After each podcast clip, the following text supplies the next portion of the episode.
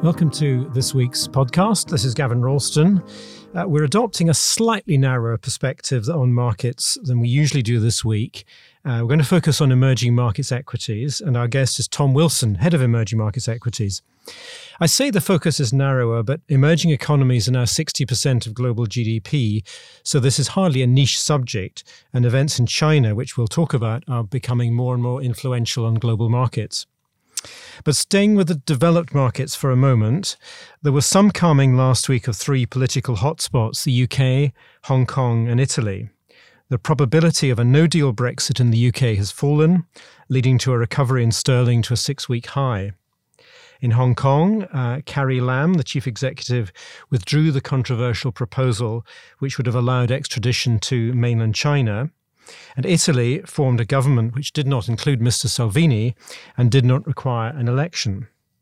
On the economic front, there was a mixed bag. The US employment number for August was released on Friday. It was weaker than the markets expected, but at the same time, there was stronger service sector data the previous day. European data, as we've discussed in recent calls, has remained weak. There was also better news on Thursday on the restarting of US China trade talks, which led to a recovery in trade sensitive markets like Japan and Korea. But overall, against this background, markets have become a bit more friendly to risk. So global equities rose about 2% in the last week, and bond yields have also risen from their lows. So in the US, we're now up about 15 basis points from the recent low of 147 at 10 years. Gold has also come off a bit. Nonetheless, money continues to flood into bond funds. The number year to date uh, is up to about 450 billion US dollars. But Tom, turning to you, emerging markets equities have been weaker since April when the trade war uh, restarted, uh, even though US bond yields and US short rates have fallen. Uh, there's obviously a tension here between the trade war on the one hand, which can't be good for emerging markets, and global liquidity on the other, which should be. How do you resolve that tension in the way you're constructing portfolios? Hmm. Uh, the trade flow has disrupted, uh, or the trade war, sorry, has disrupted trade flow globally. However, equally important is the creation of policy uncertainty globally as the US has taken a more assertive stance in foreign policy and in trade. And that's hit corporate confidence, which has hit investment and hiring plans, and that's contributed obviously to the deterioration in global economic conditions that we've seen. So, as a result of that, we've seen a central bank pivot to a more dovish stance, uh, most importantly by the Fed, and that creates the opportunity for emerging market central banks to ease policy. However, ongoing policy uncertainty relating to the trade conflict, in addition to recession fears, means that the US dollar may be more resilient as a function of safe haven flow. And so, to a certain extent, that impairs transmission in emerging markets, where a weak dollar would naturally be supportive of financial conditions. Having said that, um, Fed easing clearly is positive, and we have already seen certain emerging market central banks cut rates. We'll come back to China more specifically in a moment, but uh, talk to us about the other Asian markets which are caught up in the wake of the trade dispute. I'm thinking of places like Taiwan, Korea, Malaysia. Yeah, I mean, China is a large import market for those economies, and supply chains are very interconnected. So the trade conflict has impacted um, Chinese uh, export opportunity, and also it's contributed to weaker economic conditions within China.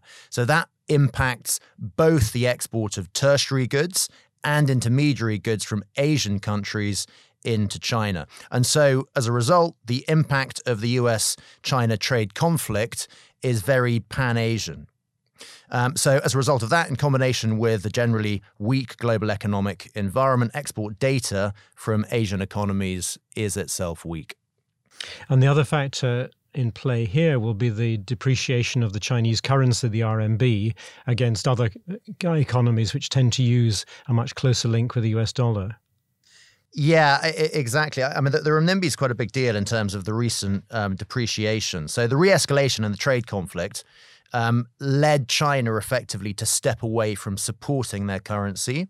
And so over the last quarter, the renminbi depreciated by getting on for 4%. Now, that in itself is not a problem. But that depreciation does raise questions about the extent to which the Chinese government would be prepared to weaponize the renminbi. And the renminbi could potentially, as a result of that, maybe see a large managed depreciation, which would be a part of the trade conflict. Now, in addition to that, um, a scale of depreciation of the renminbi, such as we've seen, could drive expectations of further depreciation, which could trigger rising efforts to circumvent capital controls and for domestic investors to, in effect, offshore capital. Now, either of the above um, could be disruptive to growth um, and to markets because Asian currencies in particular would depreciate in sympathy with the renminbi if you were to see a marked depreciation. And for China, a depreciating renminbi, you know, it, it's okay. China's internally funded. It's got a current account surplus. It's got positive net foreign assets of some scale, but some other Asian currencies are in a less robust position. So if their own currencies depreciate in sympathy with the renminbi, it would cause issues for some Asian economies. So an unmanaged depreciation of the RMB from here would be bad news in general for emerging markets. Absolutely. So let's turn to the Chinese stock market itself. China's now, I think, 32, 33% of the total emerging markets universe. And also, you've had the addition of A shares to the MSCI indices in the last 12 or 15 months. What's your position in China relative to the benchmark? Mm, so we're neutral China at the moment. Um, so the economy is currently relatively weak, uh, but valuations are reasonable. And actually, more recently, we've been finding companies that we, we have wanted to add to um, in relation to A shares, um, clearly as we move through this year, um, you've seen A shares going up on the bench, um, but they tend to be relatively expensive. Um, so on average, A shares trade at a give or take 30% premium um, to the H share market. And that's really because you have captive money in China as a function of the closed capital account. So we look at any stocks in China, A or H, on an equal basis with a firm focus on the fundamentals. Um, and so we do often find A share relatively expensive versus H. Having said that, um, it's a large universe. We have a large analyst body focused on um, the A share space. We do find attractive investment opportunities, and we currently have four A share companies in the emerging market core portfolio. And how does the weighting, how does your weighting in A shares compare with the index weighting, which I know is only two, three percent? It's slightly over, but not materially okay. so. So let, us move to the other end of the emerging market spectrum to another economy that's been in the news, Argentina, um, which has gone through a classic cycle of uh, calling in the IMF and then having to resort in the last 10 days or so to capital controls. Argentina is obviously in itself not a big deal, but is there a danger of contagion effects? Yeah, there is. I mean, Argentina is obviously seen as um, a canary in a coal mine, so to speak, um, because it's uh, effectively one of the weakest economies structurally um, in the emerging space. Um, so it is seen as an indicator for, for example, a deterioration in dollar liquidity or a deterioration in global risk appetite. Now, in this particular recent case, the trigger for Argentine stress was actually more political because it was, in effect, a rejection by voters of President Macri's economic agenda. In effect, they rejected the pain associated with um, economic um, reform. So it's not necessarily a marked indicator of um, deterioration in dollar liquidity at this point in time. It's more related to that political dynamic changing because Macri is very likely to lose the upcoming elections. But having said that, clearly there is still a degree of contagion via different routes. So Number one, it might make debt investors think twice about just how attractive spreads are at the riskier end of the emerging market debt spectrum. So that's point one. Point two, it might lead to forced selling in other emerging market debt markets because liquidity has deteriorated markedly in Argentina. So, if you need to manage a redemption or you need to scale back risk in your portfolio, you might have to do it elsewhere. And in addition to that, from an economic standpoint, it does have an impact on trade in Latin America as well. So, you know, as Argentina, as Argentina has, has shrunk, its important um, importance as an export destination has been reducing. Um, but clearly, deterioration in Argentina's growth um, does uh, drag on Latin trade um, generally. And does do recent events in Argentina do they cause you to change your view in Brazil in particular, which is obviously a much bigger component of the index? No, I mean it's caused a degree of near-term pain. Um, I mean Argentina is an important trade partner for Brazil. Um, it was around about sort of 8% of Brazilian exports. It's now down to 3 um, So, in effect, there has been a material drag from its economic deterioration, but a lot of that's already been seen um, in effect. Um, Brazil, we orientate more really to what's happening in terms of the government's own reform agenda, um, and most importantly, in relation to that, um, pension legislation. And the other piece of news recently on Brazil has, of course, been the the fires on the Amazon basin and the international pressure on President Bolsonaro to do something about them. Is is that a factor that's affecting the stock market or the currency? Yeah, it has affected sentiment. Um, I mean, Bolsonaro has responded to international outcry over the Amazon fires. Um, and so that, to a certain extent, has um, sort of moderated concern uh, about him having a more assertive stance. But again, one focuses much more on the government's own reform agenda. So we've got pension reform, which should be legislated in October, maybe November. And that was absolutely critical to address um, fiscal sustainability um, for Brazil. And pension legislation anchors the yield curve because it addresses that fiscal sustainability. It's already enabled the central bank to cut rates. It's um, going to be positive for corporate confidence, the final legislation, and therefore you should see an acceleration in growth in 2020, which thereby creates a better earnings environment um, for companies uh, in the Brazilian market. And so, actually, Brazil, as a function of that, is one of our key overweight markets. So the messaging in Brazil is quite clearly that the reality of Bolsonaro's economic policy is much better than markets expected when he was first elected. Um, yeah, but he's always outsourced economic policy to Paulo Guedes. And Paulo Guedes um, has been the architect.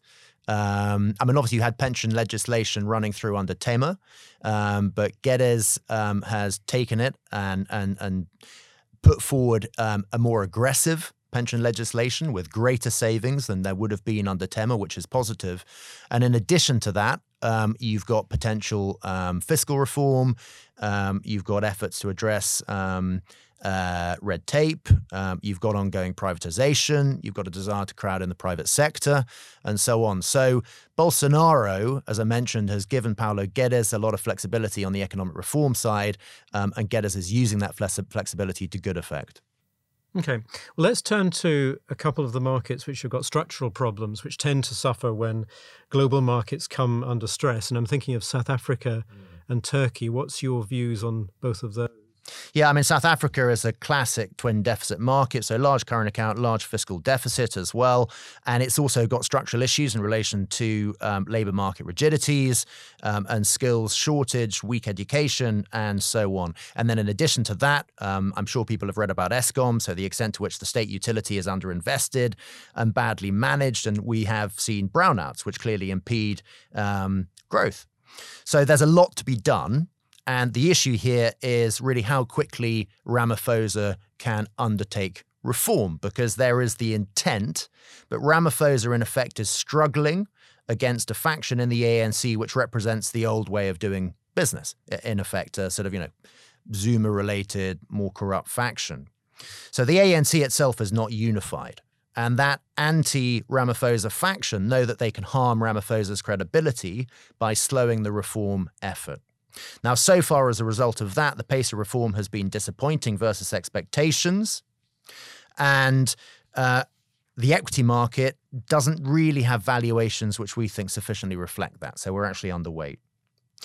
Now, in relation to Turkey, um, here we don't have much optimism around the policy front. You have seen unorthodox policy, which has driven economic deterioration, but you have seen significant weakness in the currency, and now the currency is cheap and it's driving an adjustment in the external accounts. So you have a situation whereby you could see currency stability, you could see as a function of that inflation moderate, and that gives the central bank the ability to cut rates. So on a near-term basis, you have a potential trading opportunity in Turkey as a function of that dynamic, because in combination with that, the equity market is cheap. So currently we have a moderate overweight in Turkey. Okay, so um, let's turn now to India. Uh, investors tend to bracket China and India together as the, as the two big growth opportunities in uh, emerging markets. But if you look at recent returns, India has been very disappointing at a time when China's done uh, relatively well. I, I, the economy's also been quite weak. I saw a statistic today that car sales are down something like 40% year on year. There was a lot of optimism about the reform program in Modi's first term. Uh, is that optimism now fading? Um, to a certain extent. Um, the first term was very orientated towards reform. The second term so far has been more nationalist in, in orientation, um, with less uh, sort of clear reform efforts on the economic side. And there's still a lot to be done. Um, so clearly, India has the potential to grow meaningfully from a very low base. Um, but it could grow faster than it currently is. It still has big issues in terms of land availability. It still needs a lot of reform in relation to the labor market. It's got clear issues of um, of red tape, um, which impede growth uh, as well. So there is a lot more for the government to do.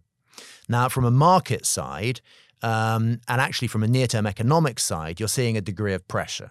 So what's happened is that you've seen um, non-bank financial companies or NBFCs, which have seen an issue with their wholesale funding model as a result of a deterioration in um, effectively the real estate credit cycle. Now, their funding's been impaired, therefore the credit extension has been impaired, and therefore, given the fact that they were a important part of credit extension to the economy, the economy has seen a downdraft as a function of that. So that's driving um, sort of near term deterioration in economic um, conditions. Now, in response, you've seen a bit of monetary easing, but the government's quite constrained on the fiscal. Now, in relation to the market, the market always looks very expensive. So you have good medium term structural growth opportunity, but it's priced in. And you want to be careful of an environment where you have highly valued companies with negative earnings revisions. And currently, you do have negative EPS revisions as a function of that economic downdraft that we have discussed. So, as a result of that, we are currently underweight the market. It's one of our main underweight markets. So, sounding a note of caution on India, let's try and pull the overall picture together. One of the key stories in developed markets this year has been the huge outperformance by quality companies and corresponding underperformance by value. Is is the same phenomenon visible in emerging? Yeah, very much so. So, I mean, quality and growth has obviously outperformed value. Um, that's the same. Um, and actually, we do believe that will continue to um, persist. So, in effect, investors have looked in an environment of rising uncertainty and in clearly very low discount rates or falling discount rates towards quality and growth. And given the deteriorating economic conditions, they've shied away from the value side of the market, even though it is already really quite cheap. Now, in emerging at Schroders, we are style agnostic investors. Um, so we do look across the different style um, buckets. Um, we currently have a bias to quality and growth, and we've had that for some time. Now, having said that, we are very conscious of the cheap valuations in the value cyclical part of the market. Now, where we have some visibility on an inflection point in earnings or returns, we're happy to allocate to value, to value cyclical. Where we don't, we are more cautious, even though the valuations are cheap, and even though those valuations in effect are pricing in really quite a stressed um, earnings environment. But as I mentioned, ongoing focus in the value part of the market, always uh, looking in that area for specific opportunities. And also conscious of the potential catalysts that could drive a uh, more meaningful um, value rally. So they would be, for example, uh, we think a more concerted move away from monetary stimulus globally towards fiscal. Uh, they would involve, for example, maybe a more aggressive Chinese stimulus than we currently expect. Um, and also, they would involve potentially a clear resolution of the trade conflict. And can I just ask you finally about two of the big growth names which uh, have tended to be in most emerging markets portfolios for the last few years, and those are Tencent and Alibaba in China. I think they make up close to 10% of the emerging markets index.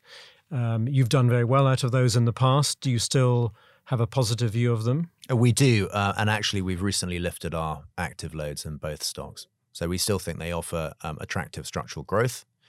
Um, having said that, we're clearly conscious about the potential impact on um, the company's growth um, because for a long time you've been benefiting from the structural growth side. Um, but equally, the more you get to a higher level of penetration for um, for digital, um, you need to be aware of the cyclical impact um, that might come in at a later stage. Because what often happens with um, growth companies is that the multiple is sustained until you see some sort of meaningful earnings disappointment. And then you get the negative EPS revision in combination with a multiple derating as well. So, always in the growth part of the market, you need to um, really focus on ensuring that it's possible that growth is sustained. And if you think there's some risk, then you need to start getting careful. Great. Tom, thank you very much indeed. We're going to have to draw this conversation to a close, but thank you for such an extensive tour of the world. I guess the points I would pick out from what Tom was saying obviously, a lot of uncertainty over China and the trade wars. That's going to affect not just China itself, but the, particularly the other Asian markets which are caught up in the, in the skirts of the trade war. Um, two very distinct views that Tom has expressed. One is a positive view on Brazil, given the direction of policy there. And the other is a more negative view on India, where stocks are expensive and the pace of reform has not been as rapid as it might have been. So thank you very much, Tom, again, and thank you all very much for listening.